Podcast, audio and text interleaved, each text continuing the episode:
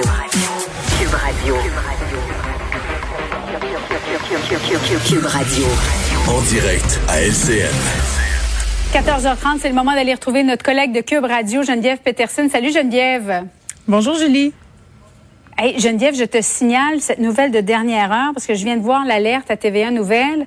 Euh, il y a une partie du Bas-Saint-Laurent qui euh, bascule en zone rouge. Imagine, à quelques semaines de Noël, parce que hier, en faisant l'annonce de l'annulation des rassemblements en zone rouge, M. Legault disait, si vous êtes en zone jaune ou orange, vous allez pouvoir vous rassembler en respectant le nombre de personnes. Mais bon, Bas-Saint-Laurent, euh, l'est du Bas-Saint-Laurent, donc la Gaspésie, ça vient de basculer en zone rouge. Ça, c'est c'est quand même difficile. Un, autre coup dur, hein, quelques semaines avant, avant le temps des fêtes. Oui, puis je parlais tantôt euh, au maire de Rimouski, justement, et il me soulignait mm-hmm. euh, qu'il craignait vraiment beaucoup de voir sa région passer au rouge. Et maintenant, chose faite, euh, si on se réjouissait de pouvoir se réunir, ben ça sera malheureusement pas le cas. Mais je pense que c'est important, là, puis c'est vraiment ce qu'il faut se rappeler, qu'on le fait pour nos travailleurs de la santé. On le fait pour pas mettre une pression supplémentaire, puis pour pas qu'on se retrouve finalement après Noël avec une flambée des cas et un confinement qui va durer au final plus longtemps. Est-ce que ça vaut la peine? Moi, je pense que la réponse, ben, c'est non. Eh, penses-tu qu'il y en a qui vont tricher, Geneviève? Crois-tu qu'il y en a qui ne vont pas se plier à ces nouvelles règles du gouvernement du Québec?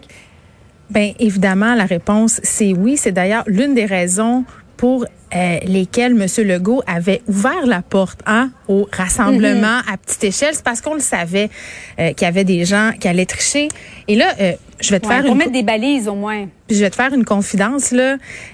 moi, j'y ai même pensé à tricher. Je le ferai pas là, mais c'est pour oh. t'expliquer. non, mais c'est pour t'expliquer à quel point même les personnes qui se sont montrées super euh, respectueuses des mesures lors de la première vague, mhm. les personnes, euh, tu sais, moi, on est dans les médias, on suit qu'est-ce qui se passe, on, on, est on est très au courant là, on les connaît les conséquences, et même à ça, ça devient difficile de respecter parce que toutes les questions de l'isolement, euh, la question de la santé mentale, les enfants aussi qui veulent voir leurs grands-parents, tu sais, quand je dis tricher, je me disais juste bon, je vais, je vais essayer de trouver peut-être des accommodements, un risque raisonnable pour voir ma mère qui habite au Saguenay. Tu sais, on cherche des raisons pour essayer de légitimer dans notre tête euh, une façon qu'on pourrait trouver de voir nos familles, mm. de voir nos proches. Donc, c'est sûr qu'il y a des gens qui vont tricher, c'est sûr.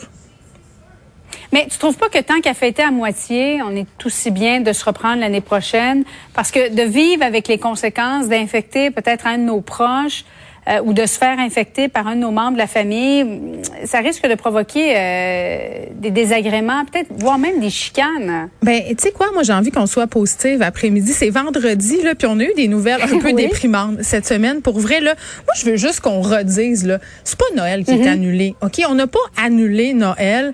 D'ailleurs, les lutins de Noël sont arrivés chez nous le 1er décembre, tel que prévu. Ah Et autre confidence, je souhaite un peu qu'il y en ait un qui pogne la COVID 19. Bien sûr, il va s'en remettre revenir l'année prochaine. Mais moi, les lutins, je m'attends vite. Mais tu sais, on peut quand même euh, faire de la magie Noël, inventer des scénarios avec nos enfants. On peut les faire quand même, nos traditions. Oui, on sera pas avec une famille élargie, mais c'est pas Noël qui est annulé. C'est les célébrations à grande échelle, c'est les parties à 40 personnes. Ça, il va en avoir d'autres l'année prochaine, là. C'est pas fini. Non, ben c'est sûr. Ben, ceux qui souffrent de, de, problèmes de santé mentale, je pense notamment aux personnes seules, mais je pense qu'il faut le rappeler, Geneviève, vous, allez, vous avez le droit de recevoir de la visite. Une personne, certes, hein, pas euh, toute une famille, mais on vous permet de recevoir quand même une visite durant le temps des fêtes. Donc, pour ces gens-là qui sont seuls, qui sont célibataires, ben, il y a toujours moyen quand même de, de, venir agrémenter la période du temps des fêtes. Tu me parlais de chicane tantôt. C'est clair que ça va faire des tensions. Tu sais, parce que, euh, OK, là, tu veux aller voir une personne tout seul, ça va être qui dans la famille qui va aller voir grand-maman? Ça va être qui dans la famille qui va aller voir grand-papa? Puis les personnes célibataires, on fait bien de le souligner qu'est-ce qui va se passer? il faut que tu choisisses une personne. Ça fait que là, qu'est-ce que tu fais? Est-ce que tu choisis une date de Noël? Euh, est-ce que je pense pas que le Tinder hmm. va faire une application de rencontre spéciale Noël euh, pour les gens isolés, mais euh, tu sais, on parle beaucoup des personnes âgées, puis avec raison, ils vivent de l'isolement, mais les personnes nouvellement divorcées, les parents séparés, il va y avoir hmm. des choix difficiles à faire. Et Noël, c'est déjà une situation ou une, un événement qui crée parfois des tensions dans certaines familles. C'est sûr que ça va arriver des gens qui vont vouloir aussi tricher. Tu sais, la tante qui t'appelle, qui fait on va le faire pareil. Toi, tu es comme non, non, on le fera pas. Et voilà, c'est l'histoire des familles un petit peu partout à travers le monde. on n'a pas le choix. Merci beaucoup, euh, Geneviève. Merci. Bon après-midi à toi. Bye.